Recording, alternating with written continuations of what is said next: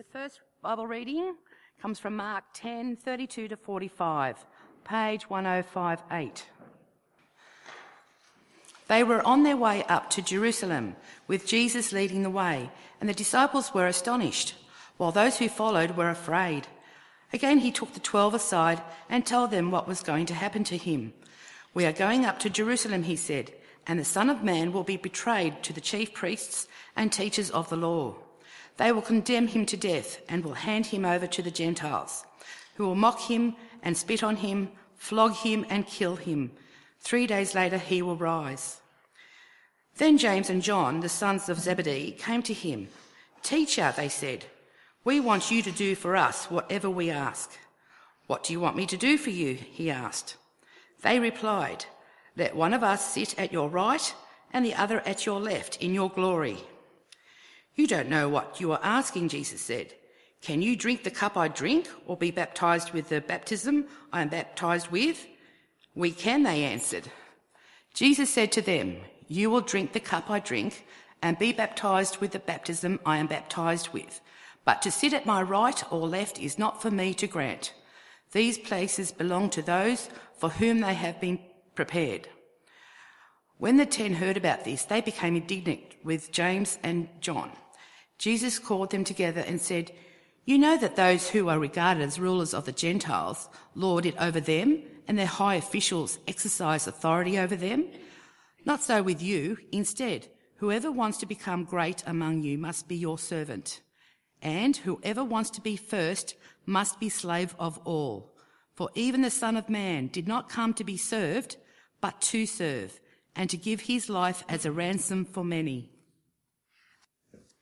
Second reading is from John chapter 15. John chapter 15, beginning at verse 13.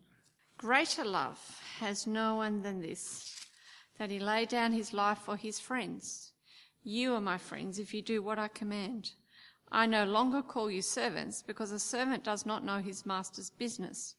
Instead, I have called you friends, for everything I have learned from my Father I have made known to you. Thanks, Anna and Ruth.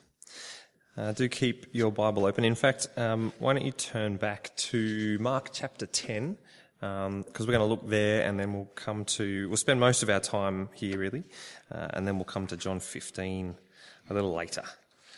Um, uh, there's also an outline uh, in the that you would have got on the way in. Hopefully, um, gives you a bit of an idea of where we're headed tonight. It's even got a little blank to fill in if you like doing those things. Uh, I like doing them sometimes as well. How about I pray for us? Heavenly Father, thank you that you are a good God. Thank you that you speak to us and help us now to sit under your word, I hear this part uh, of the scriptures, uh, think your thoughts after you as we think about serving and keeping our joy uh, and our identity. And we ask that you would be at work by your Spirit. In Jesus' name. Amen. Well, I thought we'd start with a bit of a, a who am I? I'm not a, a, a, huge fan of who am I. I'm not very good at them. Uh, but here we go. Let's give it a go. Uh, who am I? I was born. Oh, can you go? Thank you. Uh, who am I? I was born in Germany in 1879. Uh, at an early age, I excelled at some subjects at school, uh, maths and physics. Uh, and so by the age of 12, I de- developed my own original proof of Pythagoras' theorem. At age 15, though, I clashed with the authorities at my school and so was prevented from pursuing electrical engineering as my father wished uh, at that school. Uh, I failed the, the, general entrance exam uh, at a Swiss college that year, uh, but the following year, when I was 16, uh, was admitted, uh, scoring the highest grades in physics and maths. I went on to become uh, to be trained as a teacher and a lecturer. Bit of family interaction. I married my first wife at age 24, and we had two sons. we separated 11 years later. five years after that, I married my cousin my first cousin on my mother's side and second cousin on my father's side. We moved to the US uh, in 1933, and my wife died there three days later, uh, three years later. Sorry. Uh, I developed a revolutionary theory of general relativity uh, that became world famous in 1919.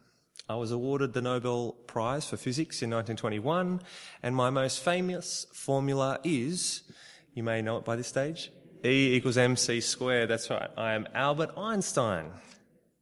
Uh, you might be a bit of a fan of uh, uh, Who Am I's. As I said, I'm not very good at them. But I, but I said a few things there about Einstein, didn't I? Uh, some things that he did, uh, some things that happened to him, his relationships.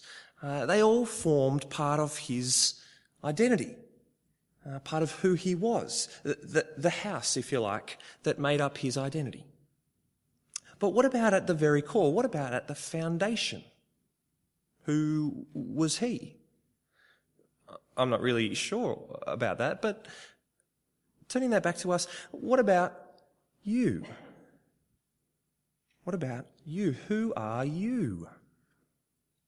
And there can be many aspects to who you are, to your identity. We can define ourselves by our actions, by our loves, by our skills, by, and or by our relationships. But I want to say this evening that if the foundation of the house, which is our identity, which is who we are, if the foundation is in something in ourselves or in something in people around us, then we're almost certain to be disappointed if we hold on to those shifting ways of finding value, of worth, of finding meaning for ourselves, then we're always going to be standing on shifting sand. No matter how we try, how much we try and shore it up. Instead, on Christ, the solid rock, we need to stand. And as we said last week, that's where we're going to turn our gaze this week. That's turning our gaze to Him and seeing the, the core of the right thinking that we talked about last week that might stop us from heading down the paths of wrong motivations uh, and having the right motivations for the way that we act. And the first, uh, the, this, the heart, this, the foundation, if you like, of this right thinking is this. It's that first and foremost, we are served by Jesus. First and foremost, served by Jesus. All right, um, in Mark 10, which hopefully you guys have all got now, I'll just get back there. In Mark 10, uh, this little uh, few episodes here, there's two big truths about Jesus that are on view. Uh, they're both fundamental. The disciples have got an idea about one, but kind of missing the other. Let's have a little look. Uh, look with me, verse 32. On their way up to Jerusalem, sorry, they were on their way up to Jerusalem with Jesus leading the way. And the disciples were astonished, while those who followed were afraid. Now there's some odd details here. kind of, did you notice anything kind of stand out to you as a bit odd? Some things are ordinary. You know, they're going up to Jerusalem. Well, that seems fairly ordinary, normal for a Jew going to the capital. Um, Jesus leading the way. Yeah, I don't know. Maybe he used to do that. Maybe he used to send people on ahead. Um, but the next little bit, did you see that? The disciples, the twelve, are astonished, while those who followed were afraid. What's going on here? I think the disciples can't understand why Jesus is doing what he's doing at this point. They don't get it. In their minds, you see, Jesus is the chief. We, he's the king. He's God's king who's bringing God's kingdom in. We saw that back, we would have seen that rather, back in chapter 8 of Mark, where Peter confesses, yes, you are the Messiah. They know that, that, that Peter is, uh, sorry, that Jesus is God's king bringing God's kingdom in. But well, he's going back to this place relatively unarmed. And he's going back to the place, Jerusalem, which is the stronghold of those who oppose him, the, the Pharisees, the chief priests, the teachers of the law. And he doesn't have a force strong enough to overthrow those authorities, to overthrow the Romans, to bring God's kingdom in as many of the Jews thought that he was going to do. In the way that they thought he was going to do it. And so again, he takes the 12 aside. You get some part of who I am, that I'm the chief, but you don't get it all. He tell, t- tells them here what's going to happen to him, but if we've got eyes to see it, it's really pointing to something about his identity, an identity statement. Let's look verse 3, continue on. He takes them aside. Verse 33 We're going up to Jerusalem, and the Son of Man will be delivered over, betrayed to the chief priests and teachers of the law. They will condemn him to death and will hand him over to the Gentiles, who will mock him and spit on him, flog him and kill him.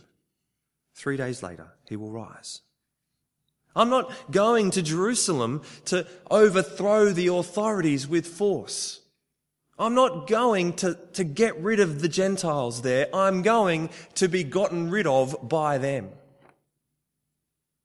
I'm going to give my life. That's what I've come to do. Blank kind of faces there. That, it, that does not compute. They can't bring those two things together. It seems especially though, like James and John, um, you know, like those kids in the back row at, at school, uh, back row of the classroom, and they don't know what's going on, and then they put their hand up and ask the te- you know the teacher the question that the teacher's just spoken about, or or something like that. Well, it's a little bit like that kind of moment for James and John.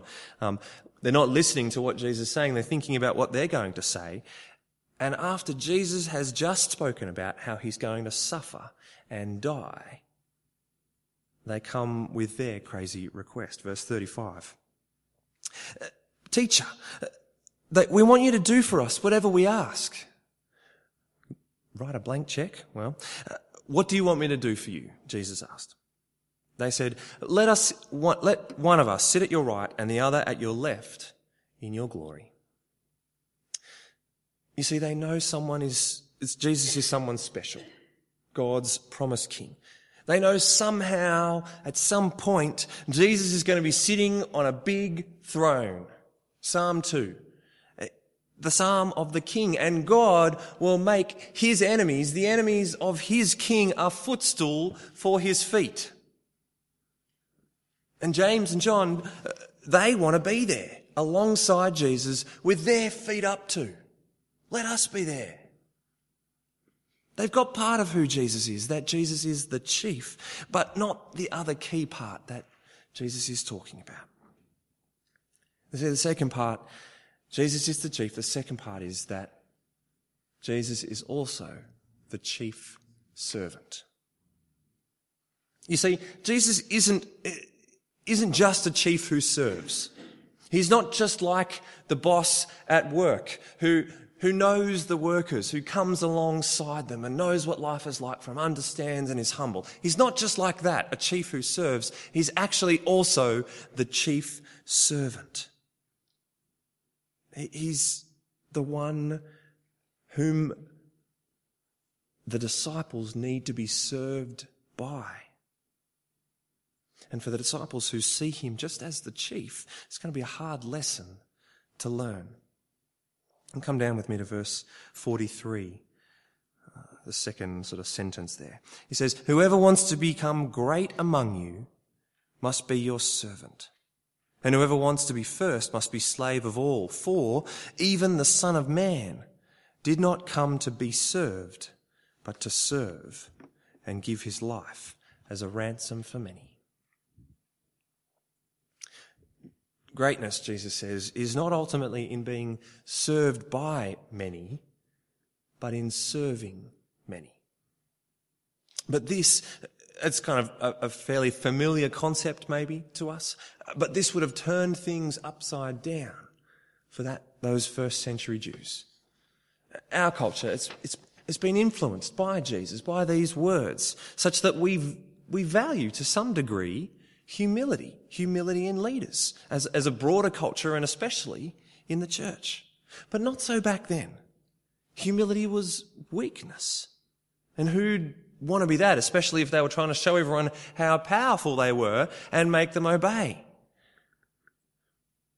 Further, who is this son of man that Jesus talks about, whom even more so we wouldn't expect to come and serve?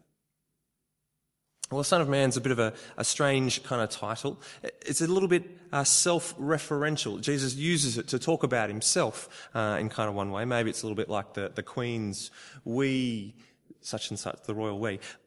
But more than that, it's actually a term that's filled up by Old Testament prophecies as well. Okay? Especially one from Daniel 7. In Daniel 7, one like a son of man, this, this human being, comes on the clouds to the Ancient of Days, riding on the clouds to the Ancient of Days, to, to, God Himself. And He receives authority and glory and sovereign power. And all nations, people of all, all countries worship Him. And His dominion would never end.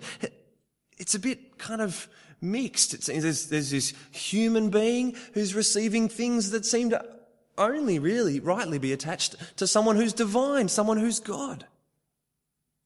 And so this term has all of these things mixed into it when Jesus refers to the Son of Man, the ruling one, the one who would rule the world. Fitting it is then for Jesus to use it to refer to himself.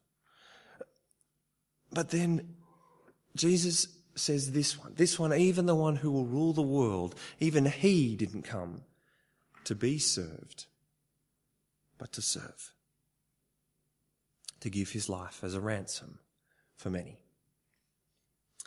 Now, when we hear the word uh, ransom, uh, most often these days kind of, you think of kidnappers and people being held captive and, and but kind of put, putting that kidnapping bit aside, the ransom is the price paid for the freedom of another.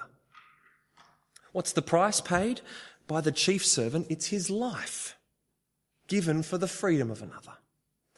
And who is the other in this section? Who is this other, the other in this verse? It's not just one person, like maybe a, a husband pushing his wife out of the way of a bus, uh, saving her but sacrificing himself. Not just one other. And it was, it's not the sacrifice of those Thai Navy SEALs and cave divers who risked their lives to save all 12 boys and the coach trapped in the underground cave with one of the seals losing their life in the process. Not a sacrifice for the few, but a sacrifice, a ransom of the one for the many. Just one life, one perfect life given. The life of the one who sat for all eternity at the right hand of the Father ruling with him. The life of the one by whom and for whom all things were made. In very nature, God, as we sung just a moment ago. The life of the one through whom all things hold together and have their being. This life given to death, a humiliating death, the death of criminals, though he'd done nothing wrong. This was the ransom paid. It's given as a, as a ransom, not just a, a sort of strange act of love, but a price paid for the freedom of many. Not those, for those who deserved freedom and were unfairly held captive, but the price to free those who justly deserved judgment. For unworthy servants who deserved death for rejecting the God that gave us life.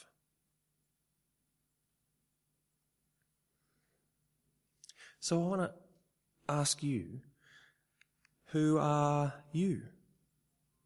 Are you one of the many? Are you one who's been rescued, who's been ransomed? Do you see that first and foremost, that you need saving from the deserved consequence of your own rejection of God?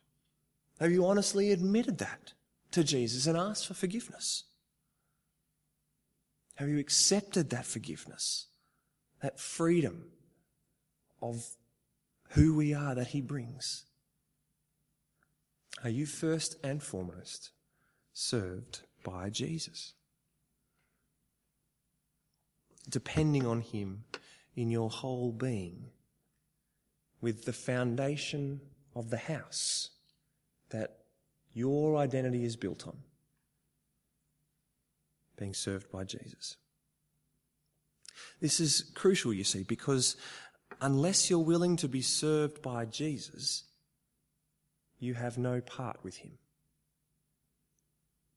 Those uh, aren't my words, those are actually Jesus' words. Jesus' words from John chapter 13, just a couple of chapters earlier uh, than what uh, Anna read for us. Uh, I've got some words on the screen. I'll come to that in a minute. Um, but you see, over in the Gospel of John, chapter 13, Jesus shows the disciples how much they need him to serve them. And he does it by washing the disciples' feet. It was a humiliating task to do this, um, usually reserved uh, for slaves, uh, and even some rabbis said that even Jews who were slaves, it was it was too humiliating for them. But Jesus himself, at this moment, stands up, takes off his outer garment, and gets down on his knees and washes their feet, showing them the way that he will be king, showing them just how much they needed him to serve them. Now, Peter, uh, never one to, to keep silent when he's got a thought in his mind, uh, he, he says, No, my Lord, you shall never wash my feet. How could I let you, who are the Lord, do this to me? But Jesus replies with these words, Unless I wash you, you have no part with me. Unless you're willing to be served by Jesus and accept all that that means, you have no part with him. Accepting that, it means accepting that on your own you can't serve yourself, that you're helpless without him.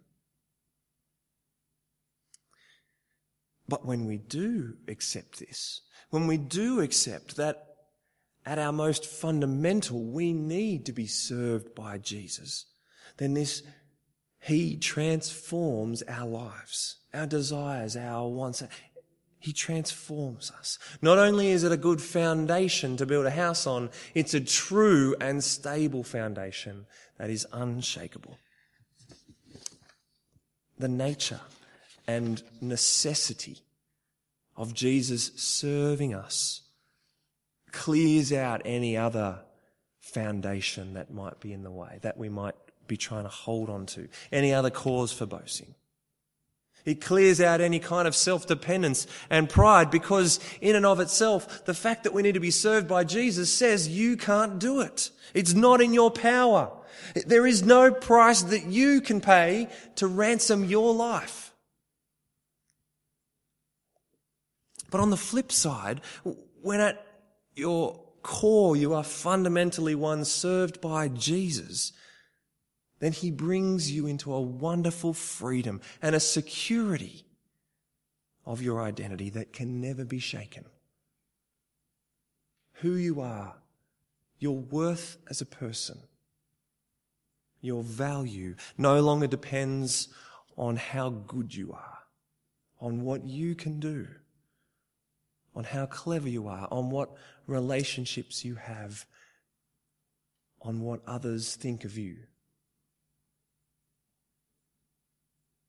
You see, receiving this service of Jesus means that at your very core, at the, at the foundation of who you are, the grace of God is enthroned. Nothing can come before the grace of God. Nothing can come that might say that you should merit the grace of God. Nothing can come in that should say you should receive it rather than someone else. No, it's only grace. And I think on the flip side, in terms of the way that that honours God, there's nothing more central to who we are, either, is there? Nothing more central than our identity, the very core of who we are. And so, what could be more honouring, more glorifying to the God, to, to God than having Him define and shape our very foundation, our very core. He, he humbles us on this foundation when we're tempted to be proud. He gives us real value when we're tempted to think that we're worth nothing. First and foremost, undeservedly served by Jesus. Is that you?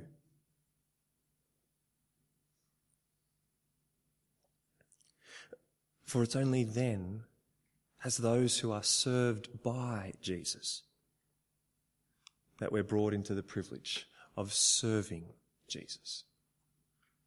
I say privilege rather than servitude because although we are servants, servants of the King, servants of the Lord, uh, unworthy servants at that, Jesus doesn't actually treat us as mere servants, but much, much more.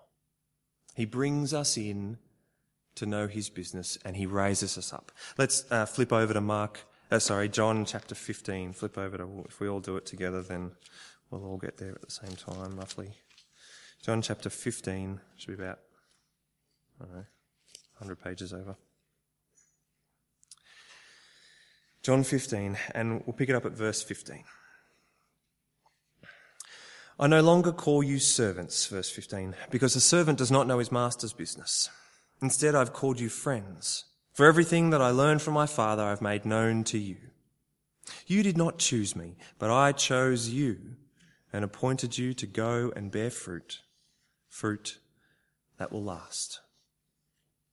As Jesus says here, servants don't know the big plans of their master. The, the master isn't answerable to the servant's question of why. You're the servant. He's the master. Just get on with it.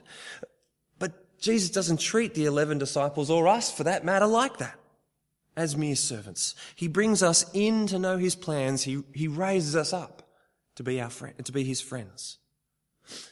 And so to the disciples and to us through their writings, Jesus makes known the big plan of God. How it starts and ends with Jesus the world made by his son for his son, and how things will finally be brought under Jesus when he returns. And in this, he doesn't just expect us to blindly kind of follow him like this, although he could, but he graciously opens himself up. He brings us in not to merely just see and marvel at his big plan, but to take, even to take part and share in it. It's like he's, God's got this massive Lego world in his garage. And he says to you, come, come, come in and have a look at this. And you start standing there, you just feel privileged to stand there and marvel. And then he doesn't just leave it there. He says, no, no, come in. Let's get in and have a go. Let's build some things. What an awesome boss. Because that's what he is, isn't it? He's the boss. But he brings us in and he raises us up. He tells us his big plan. But you and I might not know what's going to happen tomorrow. We might not know what's going to happen to your health, to, to my health, to, to, your family, to your job, to, to your temporary life here in this world. But we know the big plan of God. We know the God, this God, who sacrificed himself that he might serve and save us. We know Jesus, the Lord, the Son of Man, who's not ashamed to call us, you and me, his friends indeed more than just friends, as we'll see over the next couple of weeks. And we know intimately the God who knows all of the little whats and whys of every little thing that we don't know that's going to happen in our life. He knows them all. And we know that He's in control and a good, loving Father. What more could we want at one level? Except, of course, to be God ourselves. And, well, the first time they tried it didn't go so well, did it? Can I urge you, as well as I urge myself, to be content with what God has given for us to know? But to, to, to, talk to Him, to tell Him our worries, to seek Him out, to tell Him our cares and thoughts, for He really does care, but to trust Him and encourage others with why you trust him, with why you really think he is the best boss, because that's what he is. Brag about him. in scripture, uh, sometimes with the little kids when we sing that song, you know, Jesus is the boss. Um, could be Jesus is the boss of the fish in the sea or uh, Jesus is the boss. And, and we do this, I do this action for boss, but sometimes that can give a bit of a negative kind of connotation. Like of the boss, it's like, you know, the grumpy boss who makes you, you know, pick up the dog poo or something. Um, but actually Jesus isn't like that. He's not the boss who makes you do the crummy jobs that no one else wants to do. He's actually the best boss. We make crummy bosses of ourselves and of others, but he's the best boss who serves us first.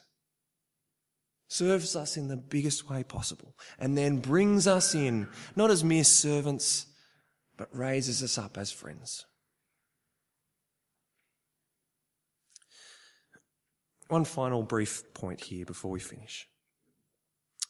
And that's, there we go, still served by Jesus. You see, there's a bit of a progression, if you like, on the outline. You can kind of see it there. First and foremost, served by Jesus, only then serving Jesus. But what we've got to know, and I, and I want to finish with this, what we've got to know is that we never move on from being served by Jesus.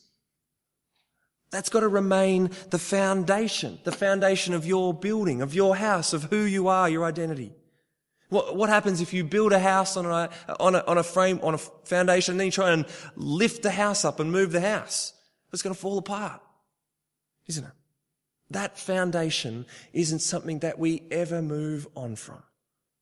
One mistake that we can have in thinking about as we grow in Christian maturity and uh, is we've always got to keep learning new things in order to, to grow and be, be built up. That's kind of half true. We, we do grow and uh, uh, deepen in our knowledge as we understand more and more, but we actually need to keep learning and applying and deepening our knowledge of the fundamental, of the foundation, correcting ourselves, being corrected in things we think we already know, lest those things slide into the background and we lose the bedrock. We lose the firm foundation. Don't despise reapplying what you think you already know. But ask God to renew your joy at that secure foundation. Because that's the answer to the big question of who are you, isn't it? Are you first and foremost? Are you still served first and foremost by Jesus. It's only by God's grace that we might keep that first and foremost. Amen.